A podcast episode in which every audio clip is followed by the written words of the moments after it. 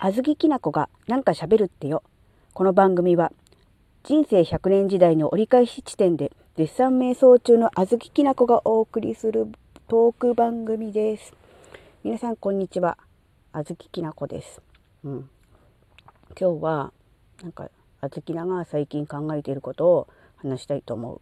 う。うん、あずきなは最近ちょっと、うん、ほんのちょっとだけ、うん、嫌なことがあってでなんでそれが嫌なのかなって考えてたらうん、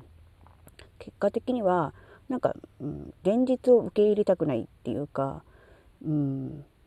なんかね現実をね受け入れてしまうとなんだろうな期待外れとかがっかりするとか、うん、見たくないものを見てしまうとかねそういう感じになるのかなって思ってそれをねできるだけ避けていきたいって思ってるから、うん、それを嫌なことだとか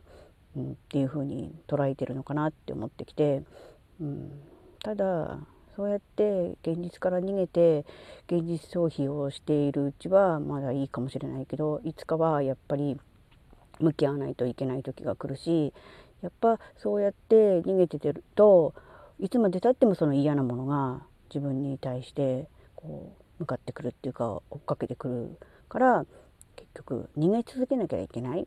だなって思ってそれを逃げるんじゃなくてあえて立ち向かうとか相手のねその嫌なことの懐に入っていくっていうことをすると意外と簡単に解決するのかなって、うん、例えば人間関係とかで自分の悪口とかをこそこそと言っている人がいたとするね、まあ、今回のこととは直接関係ないんだけど例えばそういう人たちにこそこそ言われてるなって思っててそれを我慢してあ嫌だなって思ってればまあそれだけなんだけど思い切ってその人になんか私気に障ることを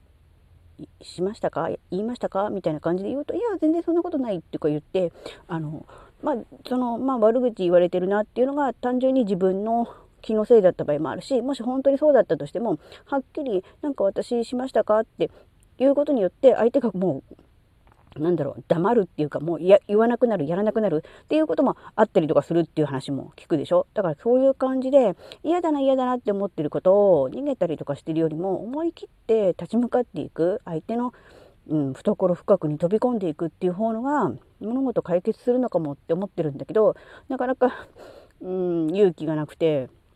そこに踏み込むことができないんだよね、うん、みんなもそうなのかもしれないけど。ただいつまでも逃げ続けることはできないし逃げ続けてる限り追いかけられる、うん。うん、そして逃げなきゃならない。